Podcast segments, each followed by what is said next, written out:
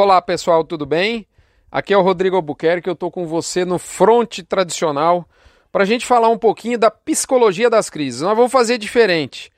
Como que a cabeça da maioria das pessoas funciona frente, reagindo frente às crises, momentos como nós estamos passando. Isso tem potencial forte, esse tipo de conhecimento. É conhecimento comportamental do ponto de vista econômico. Isso tem potencial muito forte para te ajudar nesse nosso novo normal nessa nossa nova rotina de vida, e é exatamente o que a gente está vivendo, né? E isso é muito importante para a gente entender e a partir daí tentar traçar cenários mais prováveis para esses dias sombrios que nós vivemos. Muito bem, nós estamos no fronte tradicional. Você já sabe, mas não custa lembrar, o nosso primeira parada é o recadinho da mãe de Ná. A mãe de Ná fala o seguinte para você, ó: Caso você concorde comigo, tudo bem, se não concordar, amém. Nós vimos em janeiro o boi chacoalhar e não apareceu. Nós vimos em março o boi chacoalhar e o boi não apareceu com folga nas escalas. Nós vimos agora, no final da seca, das águas, esse chacoalhão continuando e até agora nada do bovino aparecer. Se esse boi não aparecer nesse final de safra, amarra as carças que ele vem com força. Muito bem, recadinho da mãe de Iná dado, nós vamos agora para o BIF Radar. BIF Radar que mostra manutenção dos percentis focando em estabilidade e baixa. A gente continua com 45% de chance de queda, 45% de estabilidade e apenas 10% para chance de alta. Apesar que o dólar deu uma bagunçadinha agora no final da tarde, podemos até fazer o seguinte, ó deixar esse 40, vamos, vamos deixar por menos aqui, ó. 40% para queda, 50% para estabilidade e 10% para alta. Podemos dar uma mudadinha aqui agora ao vivo aqui no nosso podcast, porque o dólar já deu uma mexidinha no cenário. Isso aí é fato. Portanto, já repassando aqui, ó, 50% de estabilidade, ok? Muito bem. Lado B do boi. Agora nós vamos discorrer sobre o tema central do nosso podcast. É, não sem antes lembrar você dos nossos empresas, das nossas empresas parceiras. MSD, Saúde e Reprodução Animal, Vemax, a nossa virginiamicina da Fibro, Nutron, Cargill, nomes consolidados da nutrição da pecuária de corte brasileira, UPL Pronutiva unindo proteção e biosoluções para que você consiga atingir a plenitude, o estado da arte da saúde vegetal, saúde do seu capim. Cicobi Cred Goiás, a nossa agência do cooperativismo financeiro no setor marista em Goiânia, dá um cheguinho lá, fala com meu amigo Ricardo, o Rômulo, o Vinícius, toda a diretoria do Cicobi Crédito Goiás, a quem eu mando um abraço nesse momento, e por fim, Boitel da Agropecuária Grande Lago. Antes de mais nada, esse conteúdo de psicologia das crises, eu adianto que eu absorvi de um excelente podcast da Financial Eleven, uma, uma conversa muito bacana entre o nosso amigo Dato Neto e o Arthur Wishman, é assim que eu acho que fala o nome dele, pro, é um que é um profundo estudioso de psicologia das crises. Segundo ele, ele tem esse estranho costume de entender a, a, a visão comportamental econômica do mundo das crises. Muito bem. E eu elenco algumas das mensagens chaves que eu colhi nessa conversa ligadas ao tema central desse front, que é justamente essa psicologia. Primeiro, são 12 aspectos, deixa eu ver, deixa eu contar aqui. Exatamente, são 12. Primeiro aspecto: o tiroteio não para e não vai parar. As crises têm, têm seguido um comportamento de terremoto. Existe um tremor forte inicial que veio para nós lá no dia 10, 11 de março, com a declaração da pandemia da, por parte da OMS, um efeito devastador, seguido de diversos outros impactos menores né, tremores menores aí que a gente continua sentindo e vai continuar sentindo por um tempo grande. Hoje veio mais um, tá certo? Hoje, dia 24 de abril.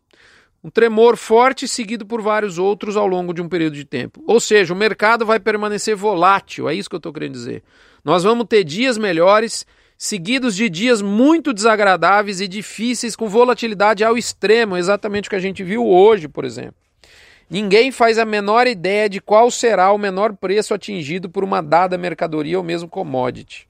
Esse é o primeiro ponto. Ponha isso na sua cabeça. Ninguém consegue acertar aonde é o bottom, como eles falam, né? onde, é o, onde é o vale da curva do, do, dos preços de, de, de ações, de, de commodities, de mercadorias que perdem valor nesse momento. Segundo ponto, toda crise tem um lado idiosincrático único, ou seja, não previsível. Caso contrário, ela não seria uma crise. Na atual crise, o motivador é quase que uma tempestade perfeita, nas palavras do Arthur Wishman. É um vírus obscuro vindo de uma região pouco conhecida da China, ligado ao consumo de morcego, tralalá. É quase que um script perfeito de um filme de terror, segundo o Arthur, estudioso que nós estamos relatando ensinamentos nesse momento. Esse é o segundo ponto que eu destaco para você. Terceiro ponto. Toda crise tem um elemento previsível, toda crise. E esse elemento previsível é a reação psicológica das pessoas. Ou seja, vamos estudar aqui, e aí o Arthur cita o prêmio Nobel de Economia Daniel Kahneman. Ele, o, a, o centro, o cerne do estudo do Daniel é economia comportamental. E ele diz que o nosso cérebro opera em dois sistemas. O sistema 1, um, que é um sistema intuitivo, antigo, provedor de respostas rápidas para o cidadão, e o sistema 2 é o sistema que nós fomos desenvolvendo ao longo do processo evolutivo. O sistema 1 é o que nos fazia correr frente a uma suposta presença de um predador atrás de uma moita lá no, no tempo das cavernas. Tá certo? Ah, muito bem. E o sistema 2, racionalmente, avaliava a possibilidade da existência ou não desse predador. O sistema 1 simplesmente nos levava a, correr, né, com medo do, do predador. Em um evento de emoção forte, o sistema 1 assume o controle de nossas ações, porque nós somos descendentes, via de regra, de indivíduos que, ao se depararem com perigo, engajavam esse sistema 1 lá nas eras primitivas e saíam correndo. Mas porque quem engajava o 2 naquele, no momento de crise acabava sendo comido, moçada. Nessa fase da crise, estamos totalmente sob domínio do sistema 1, porque somos sobrecarregados atualmente de informações. Então veja bem, muito bacana no momento em que chega próximo aqui uma galinha com seus pintinhos, e essa galinha não está me associando com uma ameaça. Então ela não ativou o sistema 1, ela está quietinha aqui com a pia, a, os pintinhos piano aqui do meu lado, né? Se fosse, se ela tivesse ativado o sistema 1, ela já tinha corrido, mas não é o caso. Tá certo? Então, nesse momento, nós estamos sob o domínio do sistema 1, faz parte da nossa herança genética. Ou seja, meu amigo, corre, não pensa, né? É adrenalina no sangue, é o cérebro, pupila dilatada, músculo dilatado para receber a corrente sanguínea, as vísceras com, com fornecimento de sangue diminuído. É isso que você está fazendo. E você está parando de pensar e saindo correndo, tomando atitudes impensadas. Quarto ponto: toda crise tem uma coisa em comum. Enquanto nós estamos no meio dela, nós não conseguimos ver solução. E a verdade é que sempre tem uma solução e vai ser assim dessa vez também. Quinto ponto: essa crise vai de fato ser muito profunda e nós vamos ver números que nunca nós vimos, nem na crise de 2008. Mas essa crise também vai passar e a grande questão é qual será a duração dela e qual vai ser o seu comportamento durante essa extensão de crise. Sexto ponto. Eles disseram lá no podcast, eu achei muito interessante esse raciocínio. Seguinte: o mercado não tem medo de crise, ele tem medo de escuro. E o grande problema é que nós estamos numa visibilidade muito baixa, como aliás jamais experimentamos. Nós fomos escancarados em nossa maior vulnerabilidade, porque hoje as cadeias produtivas internacionais são interligadas e, portanto, dependentes e influenciáveis umas às outras. Sétimo ponto: o mercado vai continuar testando movimentos de alta e de baixa com oscilações bruscas, inclusive intraday, porque é muito difícil precificar o risco dessa realidade de vulnerabilidade que foi desnudada para os mercados. Depois que passarmos essa crise, teremos que lutar para nos proteger desse risco, o risco da integração internacional. Mas precificar isso nesse exato momento é muito difícil. Oitavo ponto: risco e incerteza são coisas diferentes, absolutamente. Tá certo? Risco e incerteza. A gente coloca tudo no mesmo balaio, mas não é.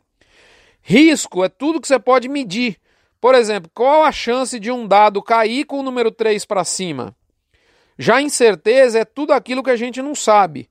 Por exemplo, ao se jogar um dado adulterado para cima, em que não se sabe quais números estão nas faces desse dado, qual a probabilidade da gente ver um 3 virado para cima quando esse dado cair no chão? Isso é incerteza. A gente sabe lidar com risco, mas nós não sabemos lidar com incertezas. E o que nós temos agora são incertezas brutais. E a maior delas é como serão as novas relações de produção quando o lockdown mundial acabar, pois desde o pós-guerra nós passamos décadas integrando o mundo do ponto de vista das cadeias de produção.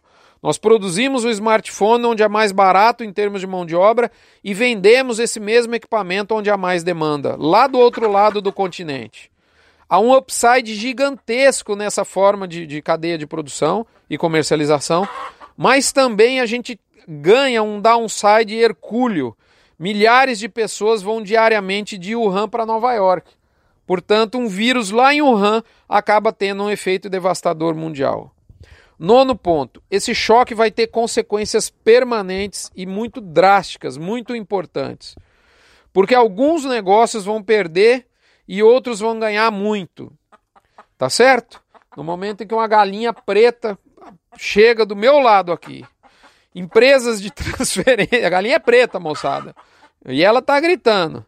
Empresas de transferências de dados de fibra ótica, por exemplo, valem muito mais agora.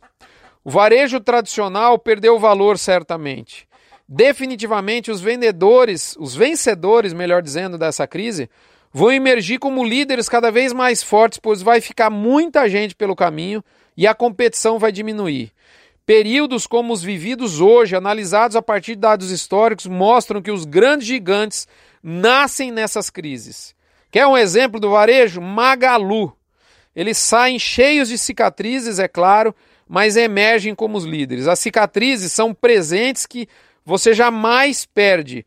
Cicatrizes são o seu passado que nunca fica longe de você. As crises costumam ser filtros importantes com redistribuição de forças muito relevantes em todos os setores. Isso ocorre em playbook de guerras, como é o que a gente vive nesse momento. Décimo ponto para quase finalizar. Qualquer gestão de empresa que esteja com esperança de que, a economia reabra e retorne à normalidade imediatamente vai estar tá correndo risco, porque a esperança não pode ser estratégia de gestão. Você tem que sentar em cima do caixa nesse momento, cortar custo ao máximo, manter os fundamentais. Eu diria que além de cortar custo, já dando um pitaco, você tem que aumentar muito a qualidade do seu gasto. Importante demais manter a relação custo fixo variável. Quanto maior a, relação de fixo em relação de variável, desculpe, em relação ao fixo, tanto melhor. Além disso, muita atenção para quem está alavancado. Décimo primeiro ponto. Cuidado com o viés de ancoragem. O que, que é viés de ancoragem, moçada? É do tipo assim, ó. O boi gordo na entre safra de 2020 estava 215 até ali, ó, primeira semana de março. Portanto, eu só vou voltar a vender quando ele retornar lá nesse valor. Gente, esquece. Não que aquele preço estava errado, mas o passado não joga em termos de mercado financeiro. Seu objetivo agora como investidor, meu amigo e minha amiga, é começar com a folha em branco agora e construir um raciocínio estratégico do zero novamente.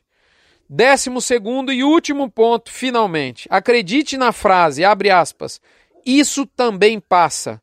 Ela vale para todas as crises, inclusive os bons momentos. As piores crises não são as que perdemos mais dinheiro, mas sim aquelas que passamos sozinhos, aquelas que o mundo inteiro cai sobre as nossas costas. Essa crise faz com que nós fiquemos isolados. Usem a tecnologia não se isolem, são os recados do Arthur Wishman. Troquem ideias, porque a área do cérebro que processa o estímulo de estar sozinho é a mesma área do cérebro que processa o estímulo da dor. Portanto, ficar sozinho dói e vai doer muito mais se você vê TV todos os dias. Moçada, que tal? Será que a psicologia das crises não ajuda a gente a encarar um pouquinho melhor esse momento? Eu acredito que sim. Concorda? Fico por aqui. Até a próxima semana. Tenha uma excelente reflexão. Fique com Deus. Não se esqueçam da campanha do Agro contra o Câncer, doando um real por cabeça batida. Um abraço. Até a próxima semana. Nós nos encontraremos por aqui com toda certeza. Até lá.